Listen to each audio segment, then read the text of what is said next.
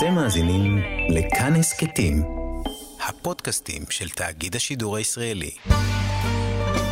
חברותה עם ידידיה תנעמי, והערב לימוד משותף עם הרב אוהד טהר לב.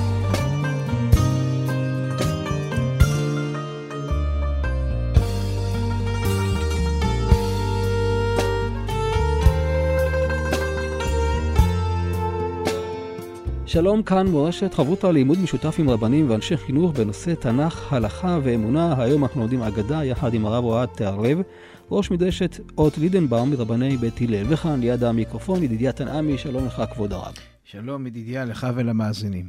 אנחנו רוצים uh, לעסוק היום באגדה שלוקחת אותנו לפסח, מיוסף אל פסח. כן, מיוסף לפסח, uh, ביציאת מצרים כתוב וחמושים עלו בני ישראל. אה, אנחנו רגילים אה, לחשוב, וככה גם המדרש אומר, שעלו מזוינים בכלי נשק, בכלי מלחמה, צפויים להם מלחמות, אבל המדרש לוקח אותנו למחוזות אחרים לגמרי, ובעצם מספר לנו שהם עלו ממצרים חמושים בארונו של יוסף.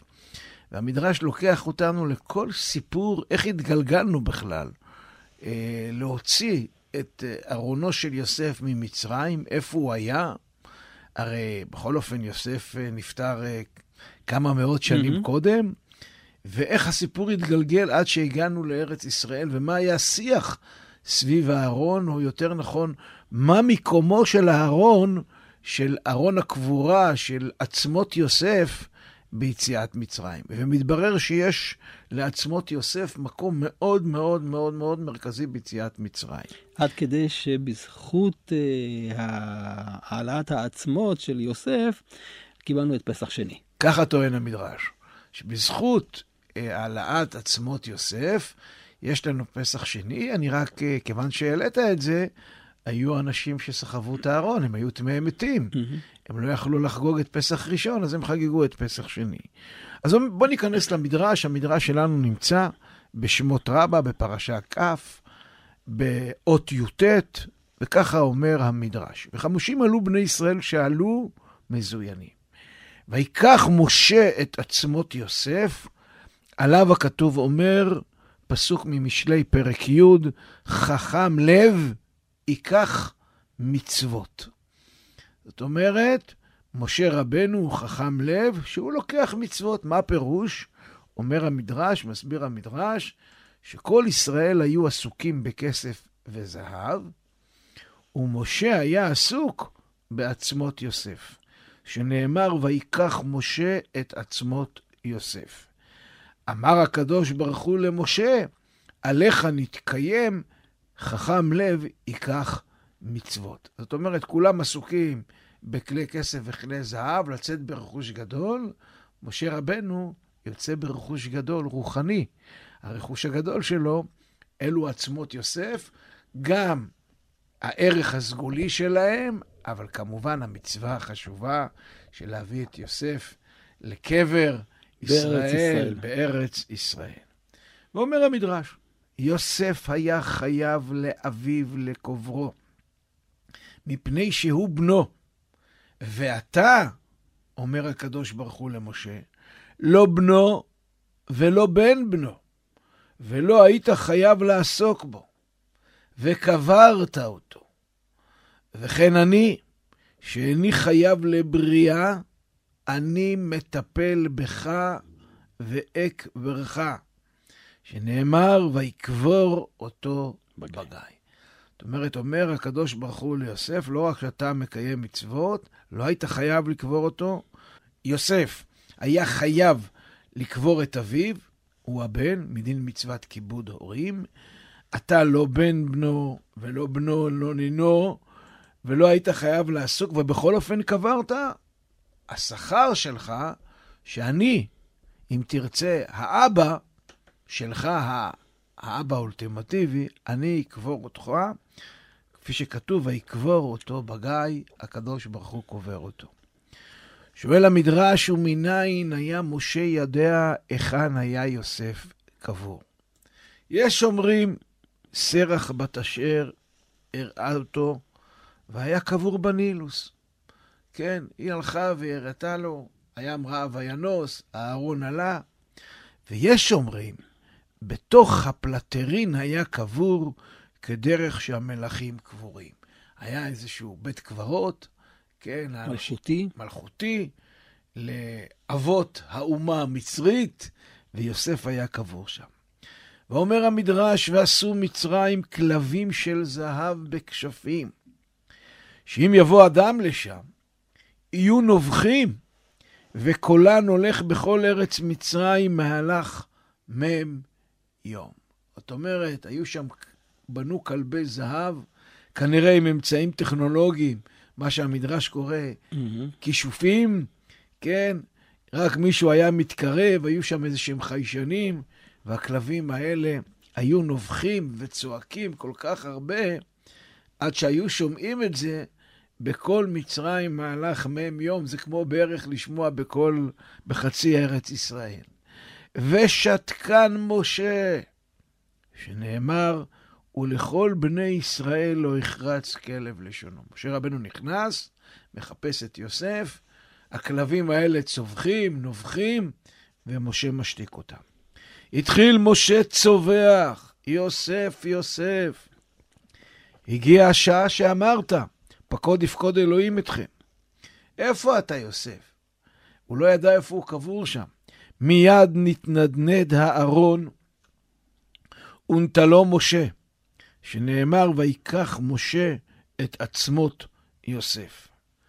והיו עצמותיו של יוסף מחזרין עמהן במדבר מ' שנה. אמר לו הקדוש ברוך הוא, אתה אמרת לאחיך, אנוכי אכלכל אתכם? אתה תדאג להם, אני אדאג לכל מה שחסר לכם? חייך אתה נפטר, ויהיו עצמותיך מחזרין עמהן במדבר מ' שנה, הם ידאגו לך. שנאמר, ויהי אנשים אשר היו טמאים לנפש אדם, ואין אדם אלא יוסף. שנאמר, אוהל שיכן באדם, וכתיב, וימאס באוהל יוסף. אומר המדרש, בזכות עצמותיך הם עושים פסח קטן. כן, הם סחבו אותך, ובזכותך יש פסח קטן. ממשיך המדרש ומנתח את מה שקורה שם. כי השביע השביע את בני ישראל. למה שני פעמים? הרי לכאורה לפי הפשט הוא השביע אותם, שיקחו אותו לישראל, אלא הוא נשבע להם שאין בליבו עליהם. והם נשבעים לו שאין בליבם עליו. למה והעליתם את עצמותיי מזה איתכם? אמר רבי לוי, משל למה הדבר דומה? לאדם שהכניס יינו במרתף, נכנסו הגנבים ונטלו החביות, והלכו להם ושתו אותו. כן, גונבים את החביות שלו, של היין, ושותים. הוא בא בעל היין, ומצא אותם שגנבו החבית, מה שנקרא תפסם על חם. אמר להם, שתיתם היין? מילא לקחתם לי את היין, החזירו החבית למקומו. כך, משכם גנבו אחיו של יוסף אותו ומכרו אותו. וכשבא להיפטר מן העולם, השביע אותם. אמר להם, בבקשה מכם, אחי, משכם גנבתם אותי, חי, החזירו את עצמותיי לשכם. לכך נאמר בספר יהושע בפרק כ"ד, ואת עצמות יוסף אשר העלו בני ישראל ממצרים, קברו בשכם. זאת אומרת, אומר המדרש, בעצם, למה כתוב והעליתם את עצמותיי מזה איתכם? מה זה איתכם? המדרש לוקח אותנו, מחזיר אותנו למכירת יוסף, לגניבה, כן, עושה לנו משל עם uh, גניבת חביות יין. Uh, אם תרצה, המשל, עוד נחזור לזה בהמשך, mm-hmm. הגוף של יוסף זה החבית, מילא גנבתם לי את הנשמה, הטראומה, מצצתם את דמי, לפחות תחזירו את החבית, את העצמות, ובאמת הם מחזירים אותו לשכם, וככה בעצם נגמר הסיפור. אז המדרש שלנו עוסק מהרגע שמשה רבנו חיפש את ארונו של יוסף בזמן יציאת מצרים, שכולם עסוקים בחיפוש כסף וזהב, עד בעצם הבאתו לקבורה. ואין ספק שהמדרש נותן מקום מרכזי מאוד ביציאת מצרים להעלאת ארון הקבורה של יוסף, או אם תרצה בלשון המדרש, להעלאת עצמותיו של יוסף. ופה יש לנו כמה וכמה שאלות שנשאלות על המדרש המדהים הזה לדעתי, שהוא עשיר בכל מיני רעיונות וחומרים, mm-hmm. שככה פותח לנו את הראש. שאלה ראשונה, מדוע דווקא הפסוק חכם לב ייקח מצוות, דווקא הוא משוייך למשה? כן, יש uh, הרבה פסוקים שעוסקים בנושא של חשיבות קיום המצוות. מה פשר ההשוואה בין משה ויוסף לגבי הקבורה? למה צריך לספר לי את זה?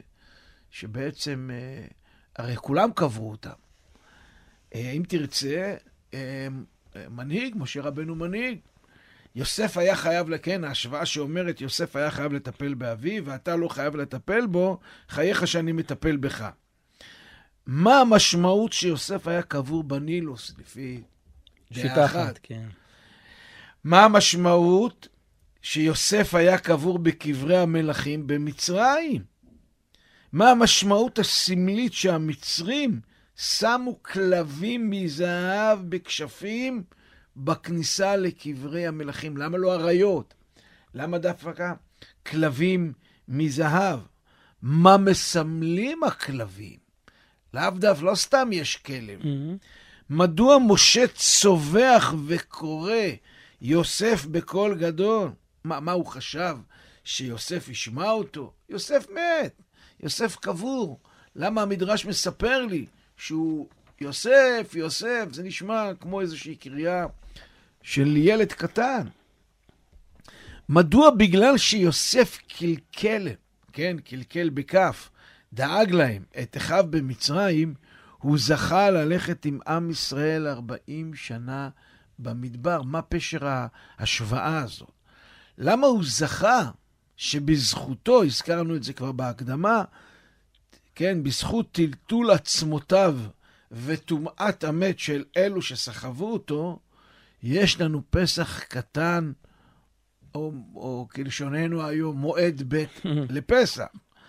מה המשמעות שהוא נשבע לאחיו שאין בליבו עליהם, והם נשבעו שאין בליבם עליו? למה זה כל כך חשוב? מה פשר ההשוואה בסוף של המדרש הזה והמשל לגניבת חביות יין והחזרת החביות אחרי שגנבו את היין? וכמובן, מה ניתן ללמוד מהמשל הזה? מה ניתן ללמוד מהסיפור לימינו אנו? ובכלל, אני חייב לומר, לא סתם המדרש תפס אותי, יש לו, אני חושב, משמעות מאוד עמוקה היום, כשנשב בליל הסדר ונחגוג את פסח דווקא השנה שבאה עלינו.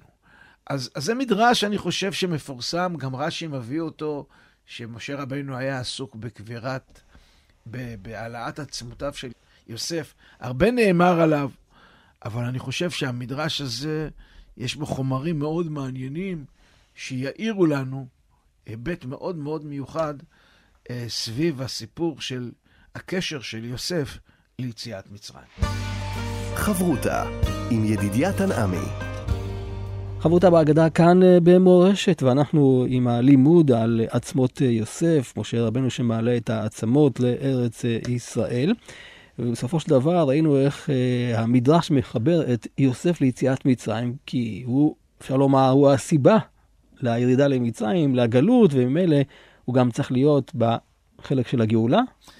נכון, תראה, אחד, אני חייב ככה, אנחנו חייבים ככה לתת פה איזושהי הקדמה אה, לאיזשהו עניין שפעם דיברנו עליו, לפני, אולי בתחילת הלימוד שלנו. הלימוד שלנו, עסקנו פה בשיעור שהוא לא עוסק בהגדה, הוא עסק בליל הסדר, והוא סודה של אגדת אה, ליל הסדר. להגדה יש סוד, אמ, שאותו סוד היא רוצה ללמד אותנו. אמנם המדרש נותן פה מקום מאוד מרכזי לארונו של יוסף ביציאת מצרים, אבל בליל הסדר אה, יש לנו שם אה, כמה דברים מאוד מעניינים אה, שחיברנו אותם ליוסף. אה, שאלנו שם כמה שאלות בסביב דווקא נושא הכרפס. מה הרעיון של הכרפס? אבל מעבר לרעיון של הכרפס, סיפור ליל הסדר מתחיל בארמי עובד אבי, ולא בדיוק ממש ביציאת מצרים. והשאלה כמובן למה. יש איזה מנהג, ככה מופיע בפוסקים, שאחרי האכילה, מופיע במהרש"ל, אדם לוקח את האפיקומן, שם אותו במפה, ומשלשל לאחוריו בסדין, והולך בבית ככה ארבע אמות, ואומר, ככה היו הולכים אבותינו, עם משארותם צרורות בסמלותיהם. והמהרש"ל כותב שהמקור למנהג הזה מופיע בגמרא, אה, כי ככה היו לוקחים את הפסח, ונותנים אותו באור. הגמרא אומרת בדף ס"ה בפסחים, כל אחד ואחד נותן פסחו בעורו ומפשילו לאחריו. אמר רב איליש, תאיות, תאיות כמו מנהג הסוחרים. אה, יש לנו ירושלמי מאוד מעניין. מה המקור למנהג של ארבע כוסות דווקא? אומר הירושלמי בפרק י', בשם רבי יהושע בן לוי, ארבע פעמים בספר בראשית מוזכר כוס פרעה. וואה. כוס... ארבע פעמים, כן, אה, אצל אה, שר המשקים ושר האופים, בחלומות שלהם. למה? מה הקשר בין הכוסות של שר המשקים למנהגנו לשתות ארבע כוסות? יש לנו מנהג מוזר לאכול ביצים בליל הסדר, כן? אה, הביצה הוא נמצאת על הקערה כנגד קורבן mm-hmm. חגיגה. והרמה כותב בהלכות פסח, בסימן תע"ו, שנוהגים לאכול בסעודה ביצים זכר לאבלות, כן? ואומר הרמה, תמיד ליל תשעה באב יצא ביום של ליל הסדר. אם ליל הסדר היה ב, יהיה ברביעי בערב, אז גם תשעה באב יהיה ברביעי בערב. ולכאורה, למה להזכיר את החורבן בזמן שאנחנו יוצאים לחירות? וגם יש איזשהו פיוט מוזר בסוף ההגדה, שאנחנו מזכירים, שהוא מאוד מאוד מאוד מוזר, שעוסק בחד גדיה, מי שמחזיק מעמד. ועוד ככה דבר מעניין, מוזר מאוד בגמרא, נמצא במסכת פסחים בדף ז עמוד ב', הגמרא עוסקת בשאלה של אה, בדיקת חמץ לאור הנר, והגמרא מביאה שם כמה גזרות שוות מאוד מוזרות. כן, אומרת הגמרא, לאור הנר מנין למילי, ממציאה ממציאה, מציאה מחיפוש, חיפוש מחיפוש, חיפוש מנרות ונרות מנר, מציאה ממציאה, כתוב שבעת ימים לא ימצא שאור בבתיכם, והם לוקחים את זה, ויחפש בגדול החלו ובקטן כלה חיפוש הגביע אצל בנימין. למה? למה הגמרא עושה את כל העשר? מה שדיברנו בזמנו, שבעצם זה הסוד של הכרפס, כל השאלות האלה. בליל הסדר אנחנו עסוקים בסיפור יציאת מצרים. בדרך כלל כשמספרים סיפור, מספר הסיפור בוחר מה לספר, אבל גם מה להשמיט. זאת אומרת, הוא לא מודע הרבה פעמים, אבל יש דברים שהוא מביא, ויש דברים שהוא לא מביא. הרי זה מה שאנחנו עוסקים פה בעצם בלימוד ההגדה. בעל ההגדה בוחר להביא פרטים מסוימים, ופרטים אחרים הוא בוחר להשמיט. יודעי חן יוכלו להבין מתוך מה שלא סופר, רובדים נסתרים בסיפור. ואכן בליל הסדר אנחנו לא מספרים איך בני ישראל ירדו למצרים. אנחנו בוחרים להסתיר את הסיפור המזעזע הזה של מכירת יוסף על ידי אחיו, זה הרי סיפור נורא. ובאמת, ככה מספר מנהגים בליל הסדר רומזים לנו, ובעיקר הכרפס. כן, אה, כך כותב רבנו מנוח, אה, הכרפס זה זכר לכותונת הפסים שעשה יעקב אבינו ליוסף, אשר בגללה ככה ירדנו. זאת אומרת, הטיבול הראשון כותב הבן איש חי, של ככה שטובלים את הכרפס בחומץ או במי מלח, זה זכר לסיבת קושי השעבוד. למה? הם הטבילו את כותונת הפסים שלו בדם ומכרו אותו. גם המילה כרפס, אומר הבן איש חי, אותיות קר, זה סוף של המילה מחר, mm. כף ריש, ואותיות פס, פסים. זה התחלה של פסים. כן, גם רש"י קצת רומז לזה שם בבראשית ל"ז. פסים אומר רש"י, לשון כלי מילת כמו כרפס ותכלת. זאת אומרת, זה שאני טובל את הירק במי מלח, אני רומז על טבילת הכותונת הפסים בדם. אם תרצה המנהג ללכת עם האפיקומן, כמו סוחרים ישמעאלים, וואו. רומז שקנו- לנו על הסוחרים הישמעאלים שקנו את יוסף. גם הפתיחה של ההגדה, עבדים היינו וארמי עובד אבי, רומז לנו על מכירת יוסף. המנהג לאכול ביצים כמנהג אבלים, מזכיר לנו את החורבן הנורא שנגרם לנו ממכירת יוסף. גם הסיפור שהירושלמי מביא, של ארבע כוסות מהזכרת ארבע פעמים את המילה כוס בחלום שר המשקים, בעצם קצת רומז לנו איך השתלשל יוסף והגיע לאן שהגיע. גם השיר חד גדיה, כן, ככה טוען בעל ערוך השולחן בהגדה של עולל שימורים, מספרים לנו ברמז איך הגענו למצרים. כן, מה היה ראשית סיבת ירידתנו למצרים? מכירת יוסף, ששחטו שעיר עזים ומכרו ב-20 כסף.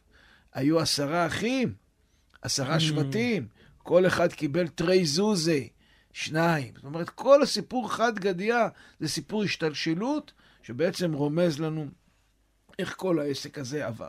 אם תרצה, גם הגמרא שמביאה גזרות שוות, להגיע להדלקה ויחפש וימצא, רוצים להקביא אותנו לסיפור של הגביע בשקי האחים. שוב יוסף. שוב, יוסף, גם בבדיקת חמץ, מספר לנו את הסיפור שלא סופר, וכיצד הגענו למצרים. ואם תרצה, יכול להיות עוד מעט נגיע לזה גם, אכילת המצה בליל הסדר, מה האחים עושים אחרי מכירת יוסף? יושבים לאכול. יושבים לאכול לחם. Mm. זה מה שהם אוכלים שם. יאכלים חוזרים לאכול לחם. זאת אומרת, בעצם אם נסכם את המבוא הזה שאנחנו עוד מעט הולכים להיכנס להגדה, ההגדה של פסח לא מספרת לנו איך עם ישראל הגיע למצרים, אבל היא רומזת לנו איך בעצם השתלשלנו, כי לא תמיד נעים לספר את הדברים הפחות טובים. אנחנו עכשיו נמצא, עכשיו אנחנו חוגגים את יציאתנו אז לחירות. למה לקלקל ולהביא סיפורים, אבל כל הזמן רומזים לנו דברים שאנחנו דוחקים, כי יש לנו נטייה לדחוק דברים לא נעימים, הם צצים, הם בולטים בכל מיני מנהגים. פעם פרויד היה אומר, מה שאתה מסתיר, סודות, אי אפשר להסתיר. הם בסוף מבצבצים דרך הנקבוביות של התאים הכי קטנים באצבעות. זאת אומרת, אם אדם לא מספר משהו, הוא מתנהג בצורה מסוימת. הוא עבר טראומה, וגם אנחנו כאומה אה, לוקחים את הכרפס, מטבילים, עושים כל מיני מעשים שמחזירים אותנו זכר. לטראומה של מכירת יוסף. וכל זה היה הקדמה לסיפור עכשיו שאנחנו הולכים לנתח אותו. חברותה עם ידידיה תנעמי. חברותה בהגדה כאן אה, במורשת, יחד עם הרב אוהד תערב, ועכשיו אנחנו חוזרים למדרש אה, אל יוסף, אל ההוצאה שלו ממצרים, ואנחנו רואים שיוסף, לא רק שהוא הכניס את עם ישראל למצרים, הוא גם מלווה אותם ביציאה, ממש לאורך 40 שנות אה, הנדודים במדבר. ממש ככה. בואו ניקח את ההקדמה שדיברנו על מקומו של יוסף בהאגדה של ליל הסדר, וננתח את ההגדה שלנו, וחמושים עלו בני ישראל. תראה, אני חושב שסיפור לקיחת עצמות יוסף כחלק מיציאת מצרים הוא מאוד משמעותי ומאוד קיומי לעצם היציאה עצמה. תראה, עצם ההליכה עם הארון מזכיר לעם ישראל איך התגלגלנו למצרים. בואו נדמיין לנו שבמשך 40 שנה עם ישראל הולך עם שני ארונות. ארון אחד, ארון הברית, עם הלוחות, כן? לא סתם קוראים לו ארון הברית. ועוד ארון. ארון של יוסף, של עצמות יוסף. שתי ארונות הולכים ביציאת מצרים. אני מתאר לעצמי שהארונו של יוסף לא היה צמוד לארונו של הברית, אבל הוא היה הולך איתם. אם תרצה, אני מעז ואומר, מעין ארון ברית נוסף, ברית שמבטאת קשר עם הקדוש ברוך הוא. ברית אחים, למרות שרבו והגיעו לשנאה תהומה, הנה הם חוזרים לחיות בצוותא ומנסים לתקן את מה שהם עשו. והדברים האלה, אפשר לראות אותם לאורך כל הדרך. בואו נתחיל, ננתח חלק-חלק בסיפור. ראשית, עצם ההשוואה בין קבורת משה לקבורת יוסף. משה, מקום קבורתו לא נודע. למה? אומרים הראשונים, כדי שלא להפוך את הקבר שלו לעבודה זרה. אבל בחסידות אומרים שהמטרה של מקום קבורתו של משה רבנו לא נודע, כי הוא צריך להיות קבור עמוק עמוק בתוכנו. Mm. אין אדם שיותר קבור בתוכנו ממשה רבנו, עמוק בגיא. גיא זה עמק. אני רוצה להזכיר למאזינים שיוסף הולך לעמק דותן. דותן. כן, עמק שכם, אותו עמק שנמצא. עצה עמוקה. עצה עמוקה, בדיוק. גם בסיפור יוסף צריך להיות קבור עמוק עמוק בתוכנו, כמו משה רבנו. אצלנו משה רבנו צריך להיות קבור, אבל סיפור יוסף צריך להיות קבור עמוק עמוק בתוכנו, כדי שנבין מה שנאת אחים לא עלינו יכולה לעשות. שנית, הקדוש ברוך הוא אומר ליוסף, אתה חלקלת, כן, לשון כלכלה, את אחיך במצרים, דאגת למחייתם. הם ידאגו לך אחרי מותך ויקחו אותך איתם במדבר. מה, מה פשר ההשוואה הזאת של הליכה 40 שנה במדבר עם הדאגה שיוסף דואג לאחיו כשהם נמצאים במצרים? תראה, יוסף נותן ודואג לחיים. כל המהות שלו, משיח בן יוסף, זה תוספת חיים. זה הברכה. יוסף מוסיף חיים. ברכה זה תוספת. ברכה בתורה תמיד היא ברכה גשמית. התוספת הזאת, וכיוון שהוא נתן חיים לפני מותו, מתברר שהוא נותן חיים גם אחרי מותו. זאת אומרת, הוא הולך איתם במדבר, הם כביכול נותנים לו חיים אחרי המוות, אבל הוא איתם. אם תרצה, זה עוד פעם קצת מזכיר לנו את ארון הברית, שחושבים שאתה נושא אותה ארון הברית, אבל ארון הברית נושא אותך. זאת אומרת, התורה הזאת נותנת לנו בעצם הרבה מאוד ברכה, ובוא תראה מה כתוב, כל הזמן קוראים פה עצמות יוסף. המשמעות, הביטוי של עצמות יוסף, זה מלשון עצמאות. העצמיות של יוסף. איזה יופי. זאת אומרת, עצמיותו של יוסף, שזה הברכה, שזה התוספת ב, לשפע, זה מה שיוסף נותן להם, והוא הולך איתם, כמו שאמרתי, עוד ארון שהולך איתם במדבר. אז רואים עד כמה משה רבנו באמת דאג, איך אמרת, לכל העניין של העצמות, של העצמיות של יוסף. וראינו שבדרך היה קשה למשה. היו שם את הכלבים שהם כביכול עצרו, הם היו כלבים של זהב. תראה, דבר ראשון, יוסף קבור לפי דעה אחת עמוק עמוק בים, במקום שהוא לא נודע, כן, אה, אה, ממש ככה. ודבר שני, אה, יש את הכלבים האלה. הכלבים הם סמל לכוחות הרע. אה, בקבלה כלב, הוא תמיד אומר, הב הב, תביא תביא. נכון. ובכלל, לשים כלבים שנובחים, שמפחידים, הם כאילו מי שומר על מלכי מצרים, כוחות הרע. וכשמשה רבנו צווח, כן, זה בעצם אה, ככה, מול אה, אם תרצה, מנוגד לשתיקה. כשמשה רבנו משתיק את הכלבים, כן. והוא קורא ליוסף, הוא כמובן, זה קריאה אה, רעיונית. איפה אתה, יוסף? איפה העצמיות שלך?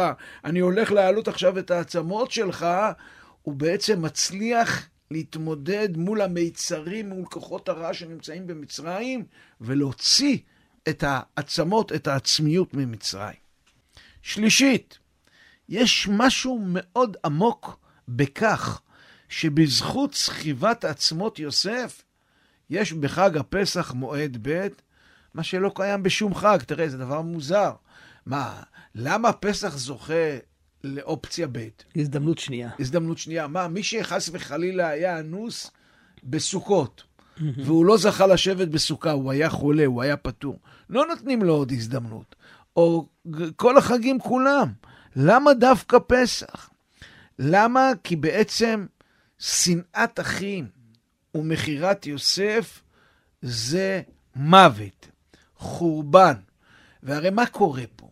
כשאני לוקח מישהו מת, אני נטמע בטומאת מת. וכאילו אומרים לך, תשמע, אתה צריך להבין, השפעה של האירוע שהייתה, של מכירת יוסף, זה אין מוות יותר, אין, אין מוות יותר גדול משנאה. ממש ככה. ואומרים לך, לא ניתן לחגוג את חג הפסח אם אתה בעצם טמא מת. ממש כמו האיסור, וכל ערל לא יאכל בו. מה זאת אומרת? זאת אומרת, פה מופיע סיפור ביחד, שאדם שהוא, לא עשו לו ברית מילה, או אדם שהוא טמא מת, הם שניהם לא יכולים לחגוג את חג הפסח. למה? מה פשר ההשוואה? תראה, אדם שהוא ערל, הוא בעצם, אין לו סממן יהודי. אומרים לך, בפסח, הטומאת מת הייתה האנשים שהחזיקו את ארונו של יוסף. זאת אומרת, השנאת אחים, יש בה משהו לא יהודי. כן, שנאת אחים היא משהו לא יהודי. ולכן יוסף זוכה שבזכות התודעה ש-40 שנה מיציאת מצרים אנחנו הולכים עם השנאת אחים הזאת כל הזמן פה מאחורי הראש, יש לנו פסח שני. כביכול, עוד חג פסח קטן, וזה חג החירות, כמו שאמרנו, עצמיות יוסף, עצמאות. דבר רביעי פה בסיפור מאוד מעניין. השביע השביע. תראה, אנחנו עד עכשיו חשבנו שהשבועה היא מחויבות לעם ישראל לקחת את יוסף ולהחזיר אותו לארץ ישראל. הוא לא רוצה לחיות, לא רוצה להיות קבור במצרים. כמו יעקב. אבל המדרש אומר פעמיים שבועה. השביע השביע, שבעצם זה לא שבועה בין יוסף ל- לרשויות, למנהיג שיהיה, לעם, אלא זה שבועה הדדית בין יוסף לבין אחיו. כל אחד בעצם מנקה את המתחים שהיו בינו לבין אחיו. עכשיו מתחילים דף חדש. אומר להם יוסף, תשבעו לי, שאתם לא כועסים עליו. עליי אומרים לו, אחים, אתה תשבע לנו שאין לך קפידה עלינו. זאת אומרת, זוהי שבועה שמצד אחד מנקה את היחסים בין האחים, ומצד שני זוהי שבועה שאומרים האחים ליוסף, אנחנו מעלים אותך איתנו לא רק באופן פיזי, אלא השבועה שלנו היא שבועה היסטורית. עצמותיך איתנו לדור דורים, תמיד נזכור מה שנאת אחים יכולה להביא. הלאה. דבר חמישי שיש כאן אה, במדרש, החלק האחרון, אם תרצה, של גנבת היין והחזרת החביות. כמובן, כמו שככה רמזנו על זה בהתחלה, החבית, החביות, הם משולים לעצמות יוסף. והיין אולי לנשמה.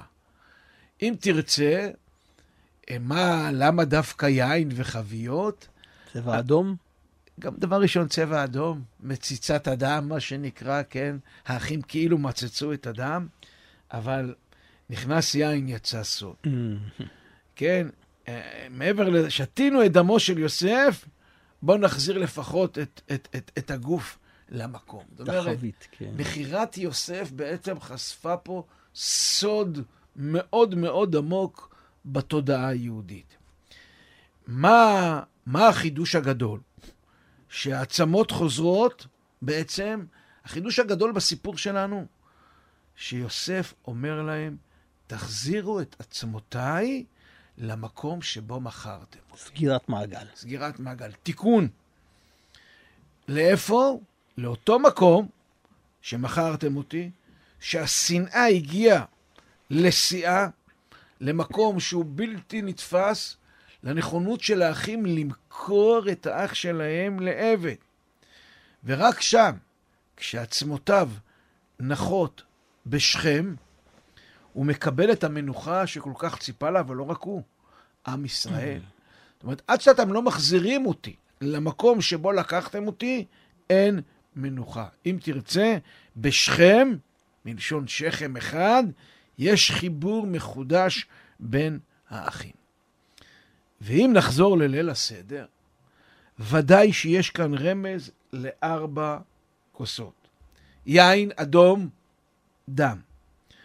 וגם הפתיחה של המדרש בפסוק חכם לב ייקח מצוות. חז"ל כבר עשו מאוד יפה את החיבור בין מצוות mm. למצות, כן? ושמרתם את המצות, חז"ל לימדו אותנו, ושמרתם את המצוות, כן? אה, חז"ל אמרו, אה, להם ביטוי, מצווה הבאה לידך, אל, אל תחמיצנה, מלשון חמץ של המצוות. זאת אומרת, הנכונות שלנו לשמור על, המצ... על המצות הוא כמו הנכונות שלנו לשמור על המצוות. זאת אומרת, יוצאים ממצרים, אנחנו אוכלים מצות. משה רבנו מתעסק במצווה עמוקה מאוד של החזרת, החזרת העצמות, פירושו של דבר, החזרת המצב הקיומי של עם ישראל כעם אחד. התיקון, בזה משה רבנו מוביל ומתקן. הוא המנהיג שיודע לחבר. איך הוא עושה את זה? באקט סמלי של לקחת את הארון של יוסף לאורך כל הדרך. כלומר, הוא לא רק מוציא את עם ישראל ממצרים, הוא מתקן את הסיבה של הירידה למצרים. בדיוק, בדיוק. ובאופן פרדוקסלי, גם משה רבנו לא נמצא בהגדה נכון. של פסח. גם יוסף ככה רמוז, וגם משה. אבל, אבל תראה, אנחנו צריכים היום לזכור מעבר לרמז של אכילת מצות, שהוא מחבר אותנו לאכילת הלחם, צריכים לזכור כיצד התגלגלנו למצרים. אנחנו כל הזמן צריכים לקחת את עצמות יוסף איתנו ולזכור איפה הוא נמכר ואיפה הוא נח, ויבוא יעקב שלם. תראה, אנחנו נמצאים היום בימים קשים לעם ישראל. ימים של שסע, של שנאה, של ממש כמעט מלחמת אחים. אה, אני, אני מתפלל, אנחנו צריכים לזכור כל הזמן, אומרים, לא יהיה חורבן בית שלישי, חס וחלילה. אומרים כל מיני דברים. אנחנו צריכים לזכור, יהודים הם עם מדהים, עם ישראל הוא עם מדהים, אבל כבר בהיסטוריה שלנו הגענו למקום הכי קשה שלנו, לגלות מצרים, בגלל שנאת אחים בגלל מכירת יוסף. ואנחנו יוצאים בחג הפסח לחירות, יוצאים ממצרים, מהמיצרים. המיצרים הכי גדולים שלנו כעם זה השנאה, זה, זה השסע, זה המיצר כקולקטיב הכי קשה לנו. אנחנו צריכים לעשות את הכל. את הכל זה הדבר הכי חשוב שהשנאה הזאתי לא תהיה. שלא נגיע חס וחלילה לשום אה, מצב שמישהו מוכן למכור mm-hmm. את השני. ואני חייב לומר, הרב קוק כבר אה, כתב אה, במאמרי הראייה, שתמיד אנחנו צריכים לעשות אה, מאמץ להבין מה השני חושב. אל תחשוב שכל הטוב נמצא אצלך. אל תחשוב שכל האמת נמצאת אצלך. בוא תנסה להבין מה מפריע לשני, מה קשה לו. בוא תנסה להבין כביכול אחרי יוסף. אה, בוא, אחרי יוסף, תבינו מה עובר יוסף. מה יש לו? למה הוא חולם את מה שהוא חולם? למה הוא אומר את מה שהוא אומר? ואתה יוסף, כן, זה השבועה בעצם, שהשביע השביע, אחד השביע את השני, ותדעו, היה, הם, הם פתחו את הלב אחד לשני. בואו תבינו, נבין אחד את השני, שאם אנחנו לא נבין וניתן מקום אחד לשני, אנחנו נגיע ל, ל, ל, לחס וחלילה לגלות מצרים מאוד מאוד קשה. חשבתי ככה, תוך כדי הדברים שלך, שההתחלה שלנו בליל הסדר, אנחנו בעצם עושים מעשה חסד. הלחמה ענייה.